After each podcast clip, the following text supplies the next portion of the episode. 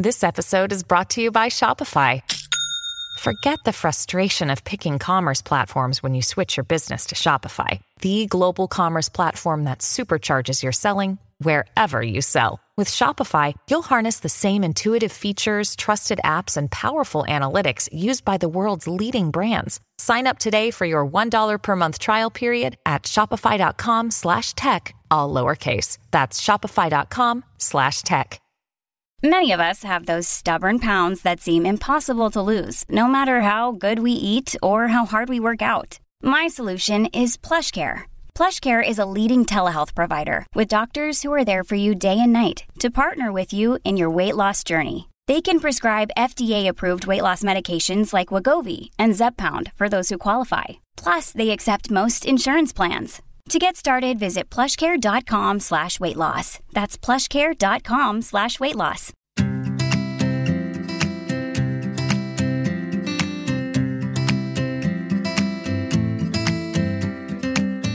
Hi, and welcome to the Deliciously Ella podcast with me, Ella Mills. So, I am very happy to say that I'm currently on holiday for a week. We have escaped for a week to recharge. We're in Italy and we are celebrating Sky, our daughter's first birthday. She turned one yesterday on the 27th, and it has been quite an unbelievable year. Didn't really think we'd be celebrating her first birthday in a pandemic, but but things happen. Um, or that she'd be expecting a little sister so soon. But we are, yeah, we're so happy and enjoying a bit of time away.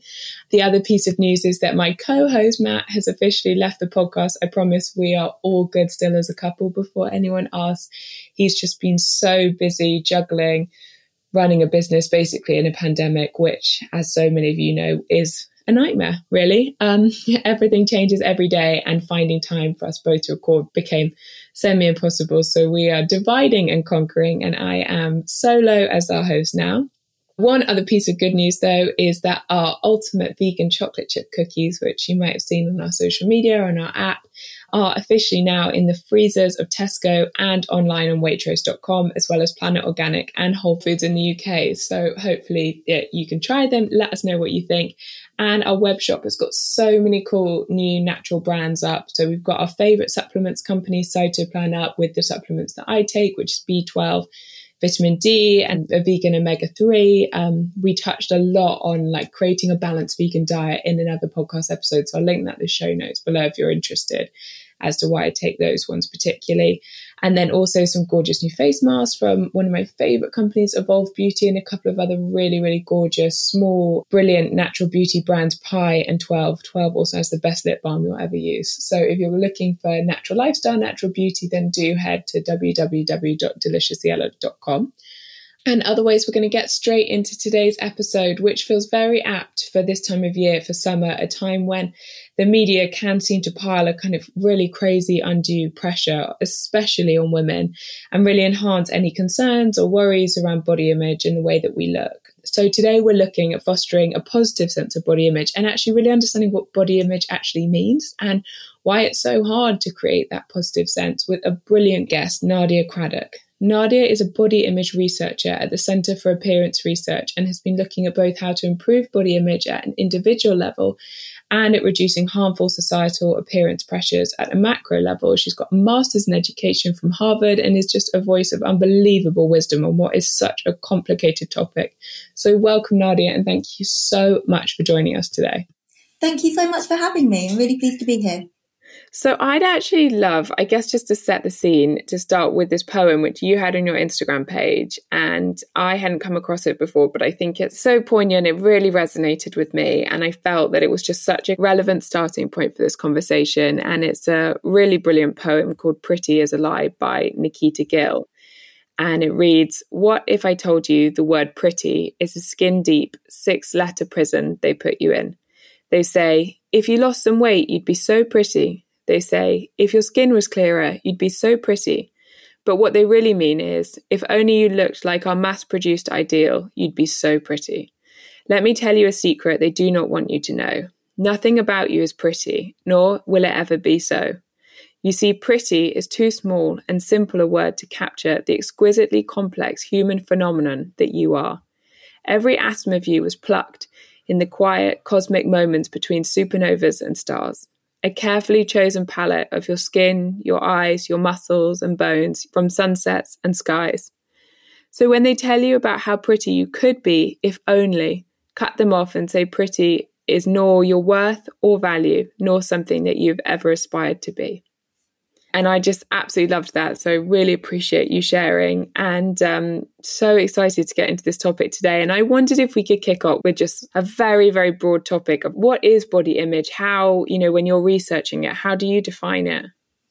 Yeah, I think that's a really good question and a good good starting point. So we're all on the same page. So definitely from the research perspective, we define body image as how we think and feel about the way our body looks and functions, and in turn, how we behave towards our bodies. So, how we treat our bodies. So, it's an internal thing, it's a psychological construct, and it's about self perception, it's about how we evaluate our appearance, but it's also about how we relate to our bodies more broadly. And I really like the word relationship when thinking about body image because I think it helps us move away from thinking about what we actually look like because changing your body doesn't necessarily change your body image. So it's, it's really that how we think and connect to our bodies and, and our appearance. I think it's really interesting how you just said that changing your body image, uh, like as in changing, a, say, the weight and the number on a scale, doesn't actually necessarily change your body image and how you feel about it. And I guess, you know, it's obviously it's a kind of incredibly complex psychological topic to explore. And I guess going on from that, before we get into kind of more detail, how, how do you define a positive and a negative body image? Yeah, I think this is a good question too. And I think just going back, the idea of changing your body doesn't change your body image really helps us pick apart what these different terms mean.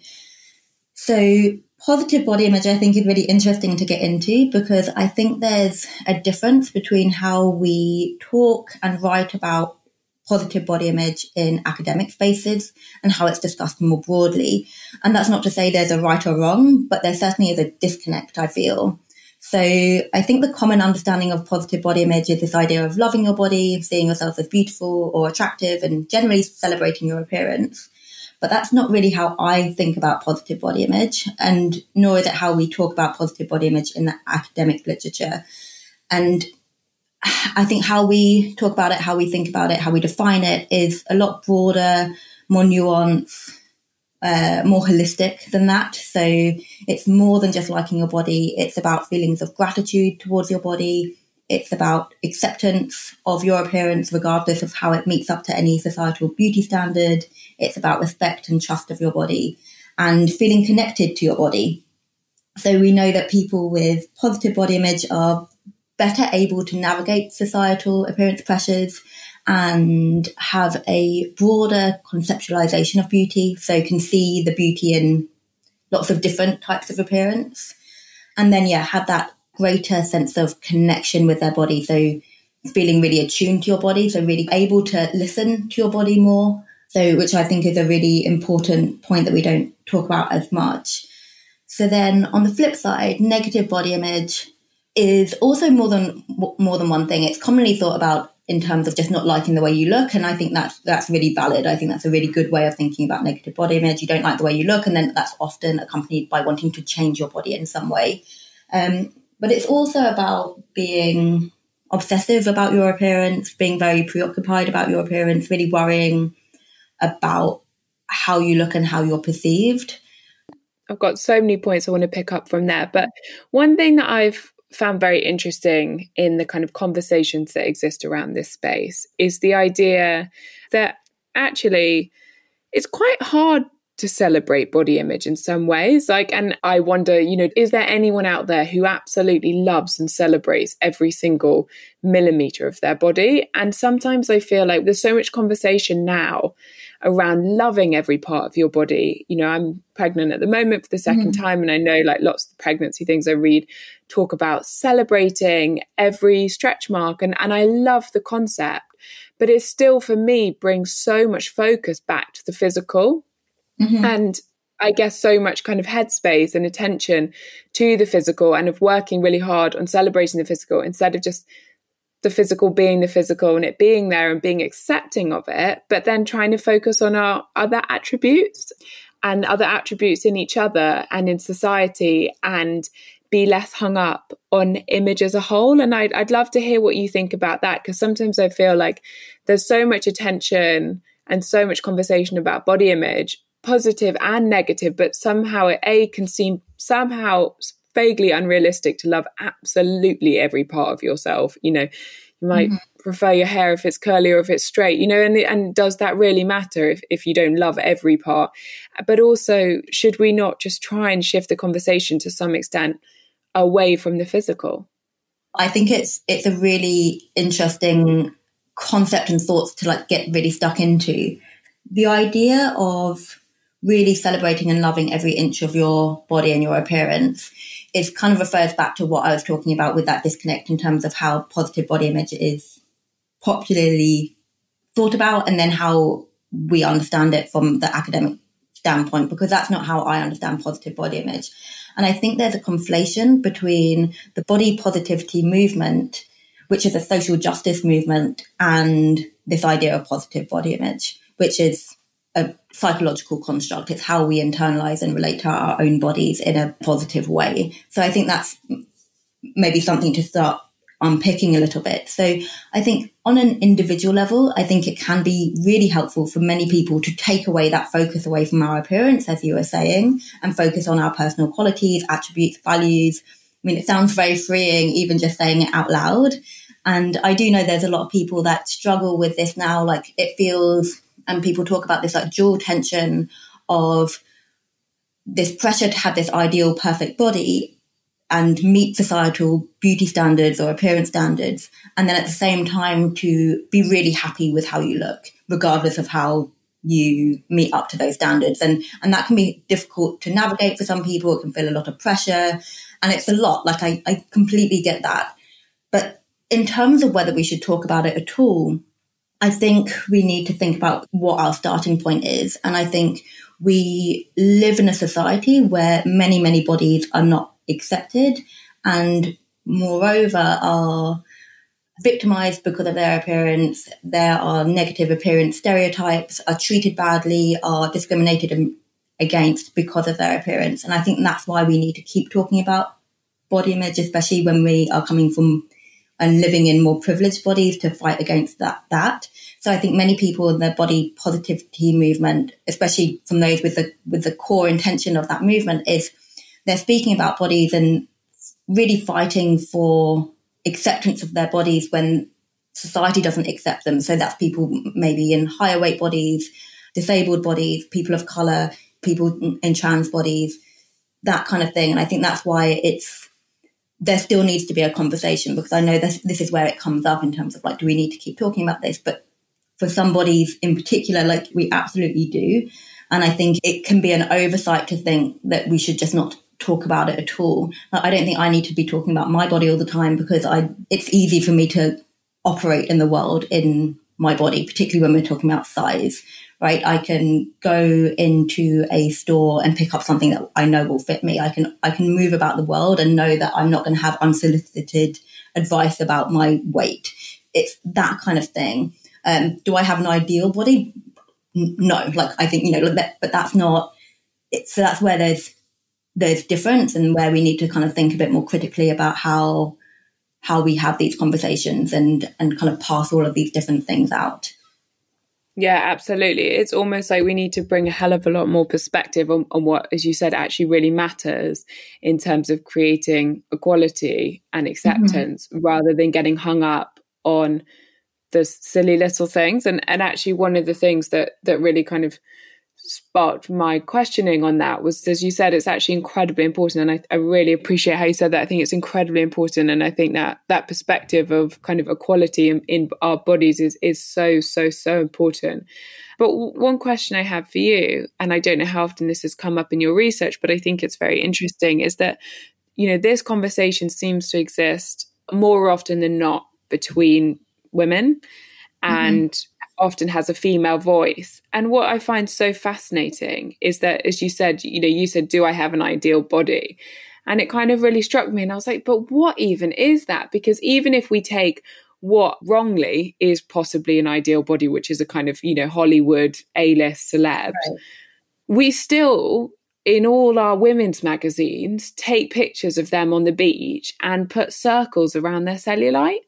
Mm-hmm. Even when they have a quote unquote perfect body. And it's just, I find that quite fascinating how we can't, it's almost like we can't even accept anything anymore. And that we have this need to constantly we say you know let's let's create you know positive conversation around it but then at the same time it feels like there's just this kind of ongoing conversation of tearing everyone down even when you know they are performing to what you know is wrongly society's standards too often of the time.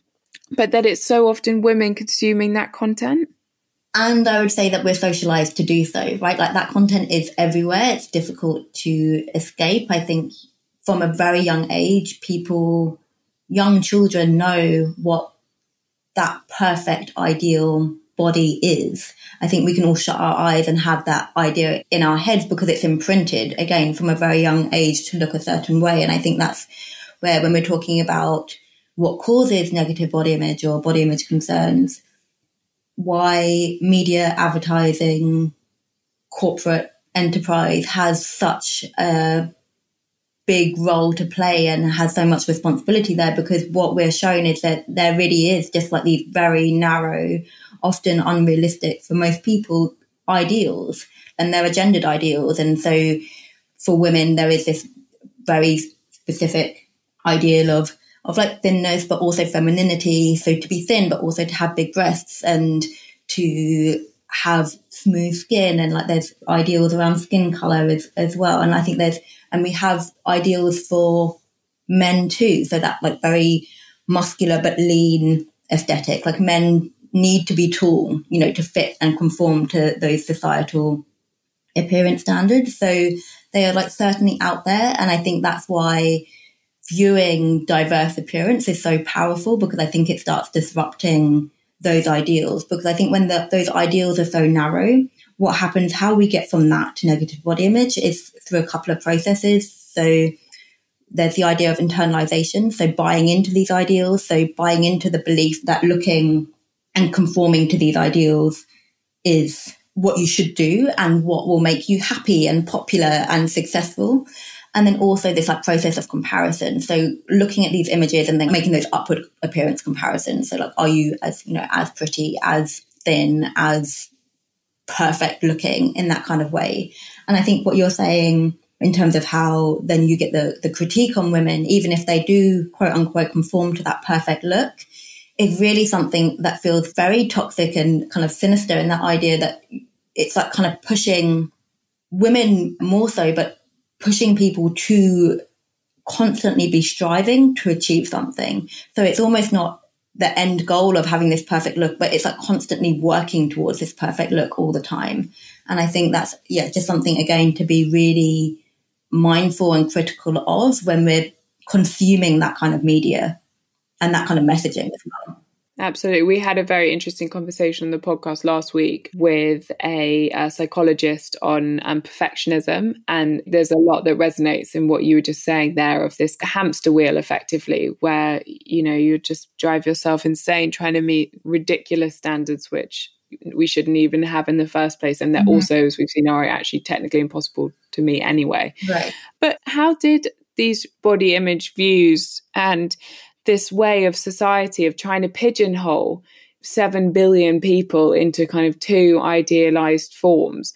You know where where did that come from? When did we become so narrow minded and so judgmental and so unaccepting? And how do we change that? I mean that is probably the billion dollar question mm-hmm. that you're spending your career looking at but just as a as a starting point. Yeah in terms of how we got there i think it's a really complex topic. And I bet there are people out there who could write essays on this and, and, and be a lot more articulate than I can. But I think that there have always been ideals of beauty. I think, you know, you can look through history and that there are different ideals. I think now what makes it all feel a lot more pronounced is that we have the media, we have advertising, we have capitalism. Like, you know, we have all of these things that then make it so much more in your face. So like the globalization of, of media. So if we think about these ideals, we export these ideals to all around the world. And Susie Orbach talks about this in a in a really great way in terms of how we export ideals from the UK, from the US to Asia, to Africa, to the Middle East, to, to all of these countries. So that's why we have this huge market of skin lightening, for example, because we're saying whiteness is what it means to be beautiful. So there's there's all of these different facets to where these appearance ideals come from. But I also think then we you know we have advertising and you're selling this idea of aspiration and something that's slightly out of reach. So then you're you have to keep striving. So I think that's how we've kind of got there. And you see the fluidity of, of these ideals as well. Like the ideal for women today is slightly different to what it was 20 years ago. Like we talk about the, the 90s and noughties of like the heroin chic era. And now we have that more Instagram, Kim Kardashian look. So ideals are fluid, but there's also, I always think there's something behind that. You know, there's something behind why we're just looking at one particular ideal as opposed to seeing the beauty in many different types of bodies. So then your follow up question was, how, what do we do to change that? And again, and again, there are many answers to that. And I don't feel like I have the full answer to it, certainly. But I think what is very encouraging now in, in, and in recent years is seeing greater diversity. And I think that's really come from social media where there is, you, you can put yourself forward on social media, whatever type of body you have democratization of bodies, I think is, is a term that use, is used. And I, I quite like sometimes from when you think about how social media has kind of pushed brands and the corporate world to think of including more types of bodies in their ad campaigns and movies, etc., TV. So I think that's one way. I think thinking and teaching media literacy is something else that's really powerful. So to, and part of the work that I do at the Centre for Appearance Research is really looking at designing and evaluating evidence based body image curriculum. And often a core component of that is critical media literacy. So being able to, when you're consuming media, to identify like what's real and what's not and what's the purpose of this media? Are people trying to sell me something? Do i need to buy something to achieve this ideal? And like then who's profiting from this idea? Is it me or is it the corporation? And like with you know the kind of the idea of like diets don't work but yet we still as a society just buy into it so much. But then you know we look at this like billion dollar industry that's really built off of a huge failure rate. Like if diets work we wouldn't need them you know? Like it's just thinking about that. So critical media literacy is, is a really important thing. Seeing diverse images is a really important thing. And then i think understanding some of these bigger systemic issues that lead to people feeling like they are not worthy in their bodies. So things like fat phobia, things like racism, like colorism, like ableism, I think are really important to start bringing into these conversations because I think it helps us paint a picture of why people are treated in a certain way and then why in turn people respond in a certain way. So I think we can see the promotion of these ideals, but also seeing how different types of bodies are stereotyped, often in a negative way, and then thinking like, how do we push back against that? So it's not a, an exclusive list, but just some things to start thinking about in terms of how we create change, in terms of how we all start thinking and feeling about the way we look. Yeah, absolutely. I mean, even just on a kind of completely almost ridiculous level, when you start to really think about it, and obviously that that's what your work does, the idea that we'd even expect, you know, 7 billion people to look the same in the first place is just so ridiculous. It's like mm-hmm. expecting mm-hmm. 7 billion people to have the same personality or like the same foods or like want the same thing for dinner tonight. You know, of course they don't. Yeah. But one thing I thought was really interesting there, because it's a topic I'm very interested in, but social media Mm-hmm. It, it, often gets such a bad rap, and I, I don't get me wrong. I think there are some some real negatives to it, but I thought it was interesting how you picked up on how actually, for example, in this conversation, it can actually play a really positive role if you play a kind of active role in diversifying your feed and you know looking for for new things. And as you said, it there's a democratization that can happen there because everyone can have a platform and mm-hmm. everyone can share. And I, I'd love to hear more how you feel about the role of social media in this conversation because the ability that we have now to compare ourselves to you know, Victoria's Secret models mm-hmm. on an hour by hour basis, I can only imagine can have a negative impact. You know, I know for me, as I said, I'm, I'm pregnant and I had a baby mm. last year as well. And I'm, you know, I know I've been on and see people who've had a baby and six weeks later they're like in a tiny bikini. And, you know, I was still wearing like adult nappies at that and right, so, you know, it doesn't always make you feel the best about yourself. And so I think we've all had those experiences of a negative comparison in there, which mm. isn't positive for our body image. But as you said, that there can be positives as well. Yeah, so I mean, I think you hit the nail on the head when you said about the comparison piece. Again, it's part of the human condition to compare. I think it's something that we can't, you can't beat yourself up too much for for making those comparisons. It's something that we, it's kind of an almost innate to do. But I think social media again can be that point. And when, when we look at the research in terms of time spent on social media and then body image outcomes, we typically see that correlational relationship. More time spent on social media worse body image. And the mechanism in between there is, is typically that appearance comparison piece. So if you're consuming appearance based media and you're comparing yourself to that media, that's where you start feeling not so great. And I think that is quite intuitive to, to rationalize. But again, it's one of those things that we all do. So I think it really depends on what it is you're following.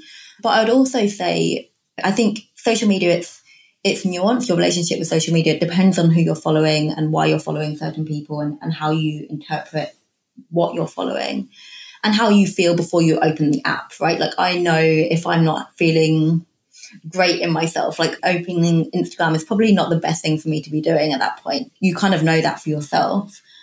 But I also think even if you're following really positive content, I also would be hesitant to say that's the only thing you should do to improve your body image, right? Like I think there are so many other things, and I think there's still that disconnect when you're on an app, when you're on your phone, and actually, if you're thinking about really building a, a healthy relationship with your body, I think you, it's like how do you feel in your body, how you connect to your body. So that's why movement can be really powerful. It's why you know just working out ways to feel more connected with your body is is powerful. And i think so social media can't always be the answer to everything. And i think we can fall into a trap sometimes because i think we all want shortcuts to things. So i think sometimes when it's like oh how do we feel better about our bodies? Let's just follow diverse social media accounts. And i think that's great. I don't you know i think it's a it's a great thing to do and i'd encourage everyone to do that. But I, it's also not the only thing that i would recommend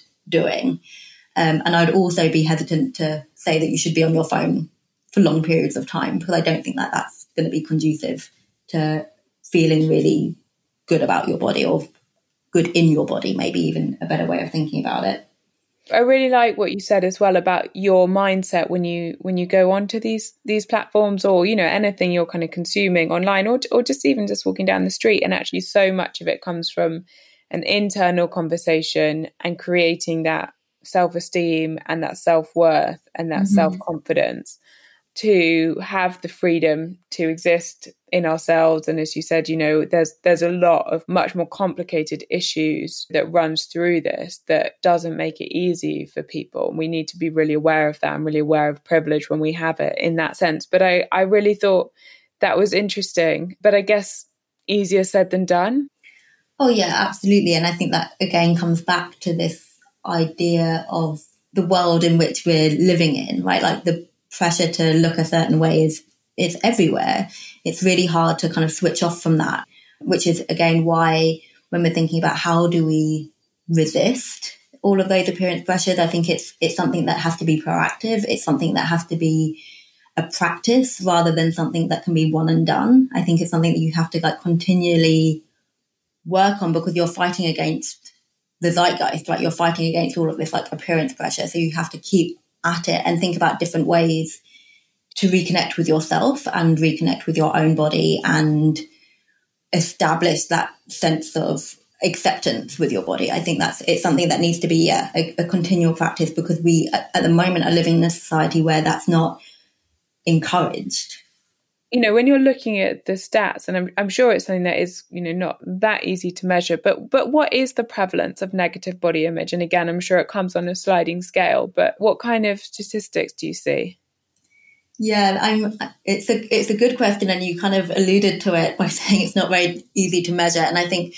the problem with understanding prevalence rates of body image concerns or negative body image is that lots of people do try and measure that, but they use different tools to to do so. So they ask different questions. So then it's you can't always make a direct comparison the other thing I'd say to caveat any answer I, I, will continue to give is that a lot of the research is predominantly focused on adolescents and young women. So we know less about body image in older populations, in men, for example, in people who do not conform to a binary gender, who, who are not white, right, who do not live in high income English speaking countries. We know less about the body image of people in all of these domains.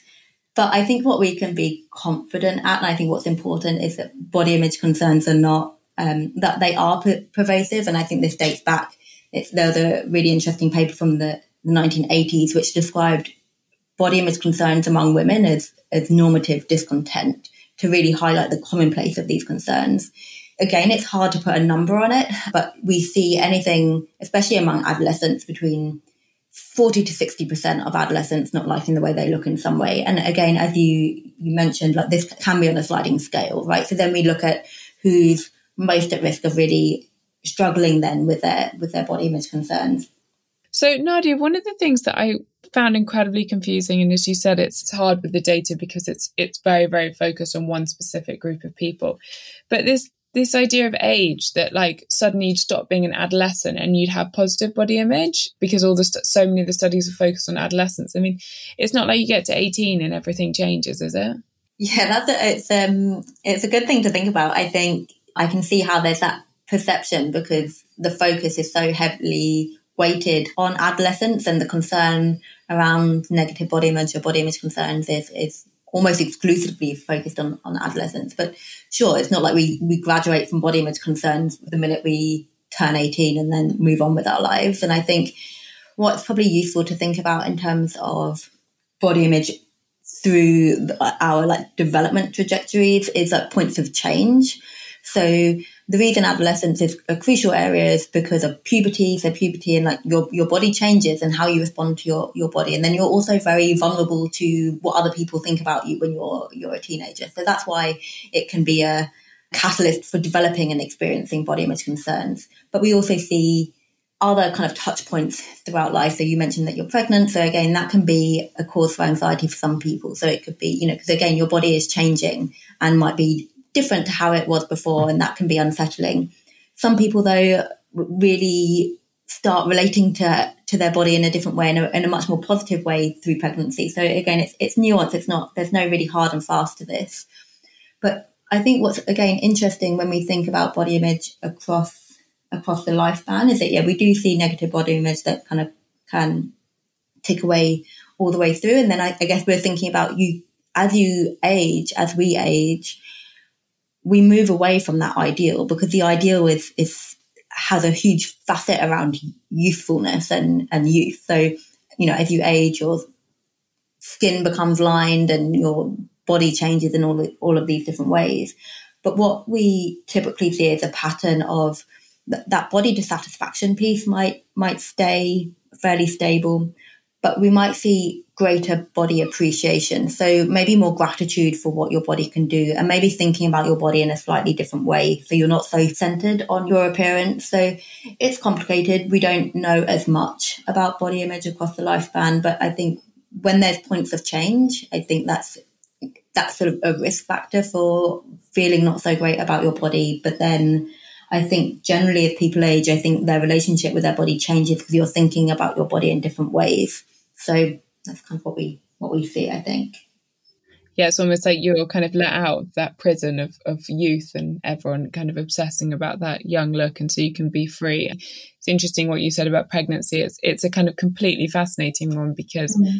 I think nothing could ever give me a greater appreciation of the physical strength of the body and right. what it's able to do. And like literally after I'd just given birth, I just could not believe that my body had done that and it had grown a person and it yeah. had managed to push that person out. I mean, it was just for me, and I, I was lucky with my birth, but I found it an incredibly empowering experience because it showed me a strength that I didn't realize I necessarily even had. And, and that was a really amazing thing. But then equally, you know, it's strange when, you know, you can't fit into any of your clothes and the way you're used to kind of presenting yourself, you can't mm-hmm. because nothing fits and, and it changes every day. And I thought it was, you know, you talked earlier about kind of exercise and yoga and things as ways of mm-hmm. connecting to your body and the importance of that. And I've never found that to be more true than during pregnancy. Yoga, particularly, has been a really important practice for kind of coming back and like checking in and appreciating and mm-hmm. feeling grateful for the physical strength rather than anything else. But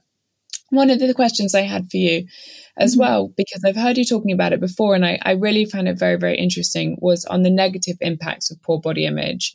Because I think, you know, off the top of your head, you'd think anxiety, mental health.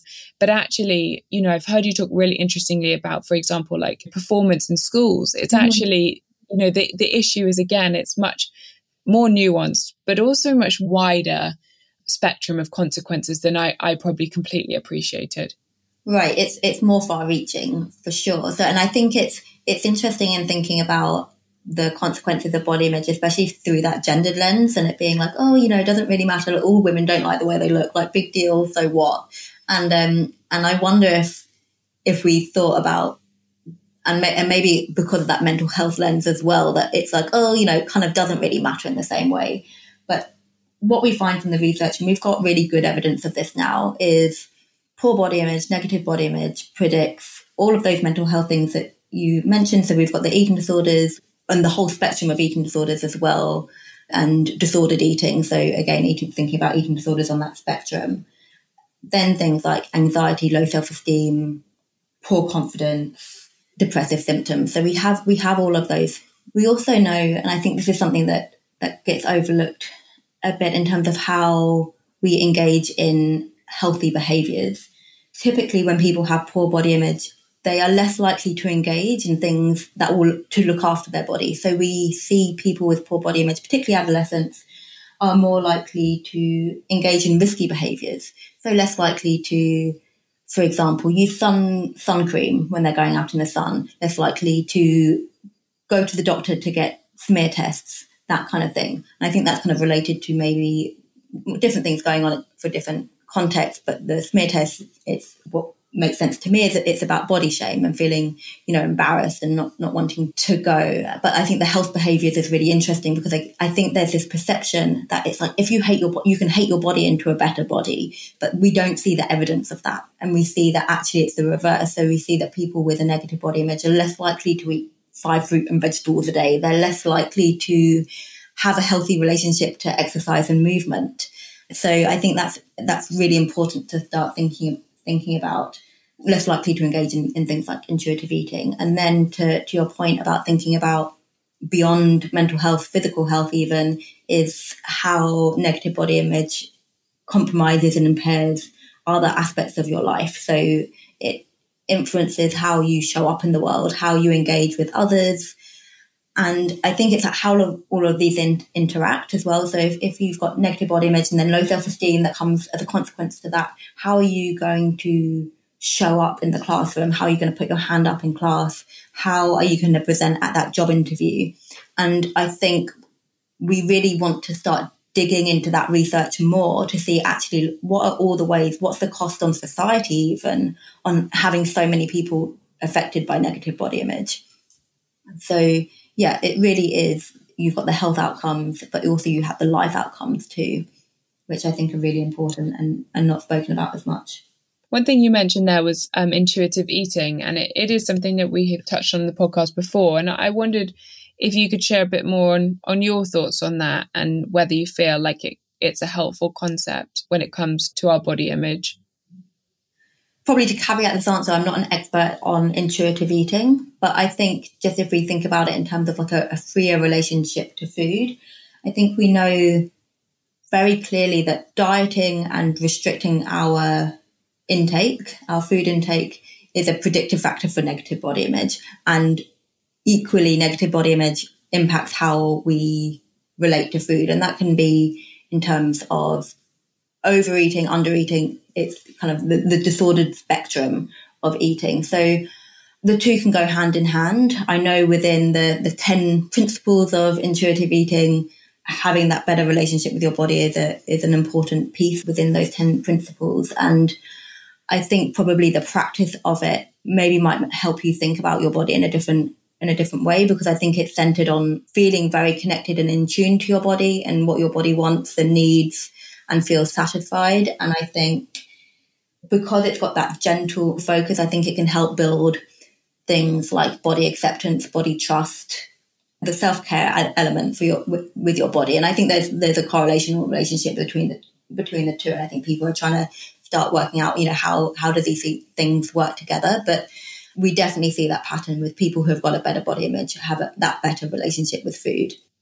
I've got about 100 more questions. I could keep you here for years, but I, I promise I won't. I, have got two final questions before mm-hmm. wrap up question. The first is, you know, and I'm probably just becoming increasingly aware of this, both obviously as, you know, my role in Deliciously Ella and, and talking mm-hmm. to a wide number of people, you know, especially our audience is, is almost all female, but also as a mum now of a daughter and another daughter to be of you know the kind of childhood settings of this and, and that sense of self-worth. And and I don't know if it's anything that you know you've come across or, or any, anything interesting that you've you've read or, or researched in this area of how we kind of start to facilitate that positive sense you know because I can only imagine if that if you start with that early in your life it has very positive impacts going forward. And and whether there's anything there in, in kind of changing childhood settings in some way to create that belief in yourself, in your body, in your worth?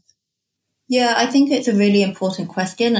I think that there are a couple of things that immediately spring to mind. And I think it's really about creating a culture of acceptance and referring back to the idea of what we we're talking we were talking about earlier in terms of diversifying our social media feeds, that kind of thing. But we can do that with the content that we present to children, right? We can look at the books that we're giving, the movies that we're showing, the TV programs, whatever, whatever content we're giving our kids to consume and to put, you know, I don't have kids, but, you know, just thinking about this conceptually, it's like actually if we show and promote acceptance on, in that way and that lots of different types of people can be protagonists in their own story and be because I think we ha- we have these like very singular narratives. We have these stereotypes that we see in children's books in in Disney, for example. Like look at how look at all the Disney princesses, and so actually let's see if we can disrupt that from a very young age,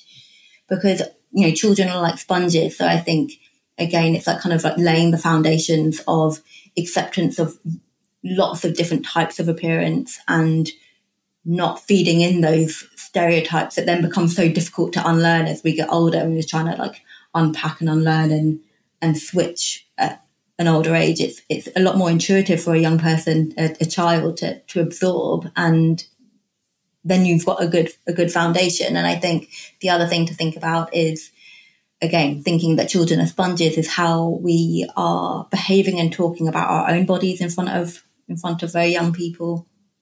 Because again even if you're not saying to your child that you think that they need to lose weight or that they're, you know, like saying something that sounds very obvious and detrimental by parents or, or adults or influential people around children saying negative things about their own bodies or talking about dieting or or trying to kind of always change their body in some way or always having that kind of negative relationship uh, children absorb that and, and it becomes like a, a learned behavior in terms of oh this is how i need to be an adult by dieting or by being very obsessive about my body size and this is something that is valuable. So i think you know there are those kind of things in terms of modeling and what we say in front of young people. And i think i know a lot of parents feel a lot of pressure to not pass on body image concerns so that they might have their own hang-ups and not want to pass those on. And I think it's so hard to have a positive body image or a healthy body image in our society as we keep talking about. So it's just thinking about how do you rein in what you're saying and doing in front of children and very young people.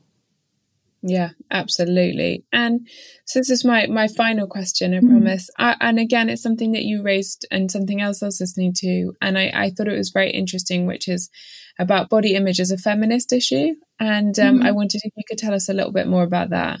Yeah, I think, and as as we've been saying about the pressure from society seems to be so focused on women. I think it's not exclusively on women, so I think we need to be mindful of that. But even when we're thinking and conceptualizing body image and how people relate and feel about their bodies, feminist theory helps us understand that. So things like objectification theory are, are really useful, and it's it's this idea of women being treated as objects and being seen through the male gaze.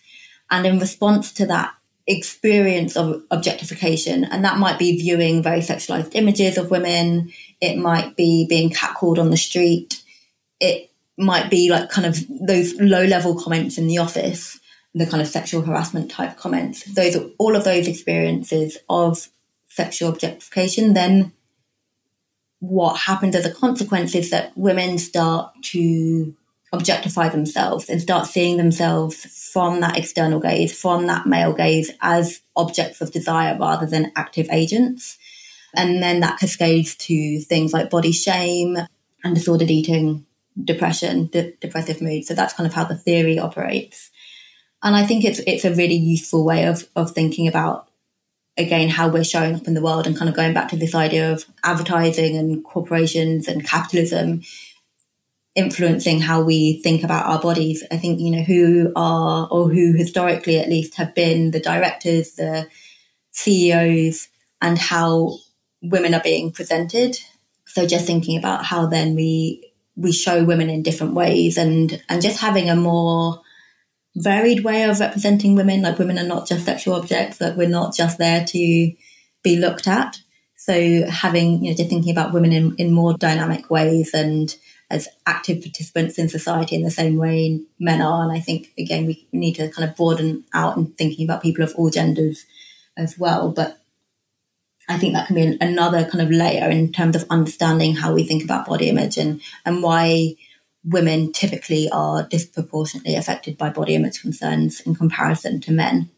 Yeah, it's it's so well put. And I, I think, you know, to wrap up, I, I love what you said about about being an active agent in you know making a change and and the importance again going back to what we were saying earlier of building our own self-confidence and our own self-worth to make the job of having positive body image in a society mm-hmm. that doesn't make it that easy that bit easier and i wondered to finish whether you could give us a, a final thought you know both as individuals and members of society as a whole you know what, what's the one thing you'd say you know be mindful of think about in order to make a change both in how we feel in ourselves but also how do we make it an easier place for absolutely everybody to exist. Oh wow. Big last question. So i think it's being very aware of the systemic body-based oppression. So un- really understanding fat phobia really understanding things like racism colorism because i think these ableism, transphobia, etc. Because I think until we live in a society where people of all bodies are at least accepted in society, we're never going to get to a point where we all can feel at peace in our bodies. So I think, and you know, I, I, can speak from my own experience. For me, understanding weight stigma has really helped me understand how I think about my own weight, for example. So I think it's it's it's having that much broader picture of how society treats bodies and then pushing back against that in a much bigger way and thinking about this as a much bigger issue than just you. This is a, a, societal issue that then has an impact on you. And I think being able to see it from that lens can then be helpful in terms of pushing back against it because otherwise it just feels like this complete uphill battle and and actually that you're the problem and it's you're absolutely not the problem. Your body is not the problem. It's the society in which we live that's the problem. And i think once you can kind of move from putting yourself as the problem to seeing society as the problem i think that becomes a lot easier and then from seeing all of these different types of body-based oppressions, again helps you see what all of these problems are over and beyond just these societal beauty ideals that get perpetuated and promoted through industry yeah, so perspective is key. And are there any resources you'd recommend for furthering that learning for everyone? Yeah, I mean, I think there's there's again, this is where social media can come in. There's lots of people doing great education on social media. There's an account when we're talking about weight stigma, for example. There's an account called Your Fat Friend. I think it's like YR instead of Your spell out, which is which is a really useful resource. but yeah, let me send you a list off the top of my head. There's so many, it becomes overwhelming to think which of the which of the best ones to pick out. Perfect. Well, I'll put all those details and obviously Nadia's details as well in the show notes below for everyone because I have a feeling that you will have, in the best way possible, opened a can of worms on how much learning there is here, both on perspective, you know, in our own privilege and, and looking at the issue as a kind of wider thing. And everything in between. So, Nadia, thank you so much for your time today. It's been absolutely fascinating. I, you know, don't like to do favoritism, but it definitely has been one of my favorite episodes of the podcast so far. So, really, really, really appreciate your time and um, have a lovely, lovely day, everyone. Um, if you have enjoyed the episode, please do share it, review it, it makes all the difference. And Nadia, thank you so much again for your time. Thank you so much. It's been an absolute pleasure.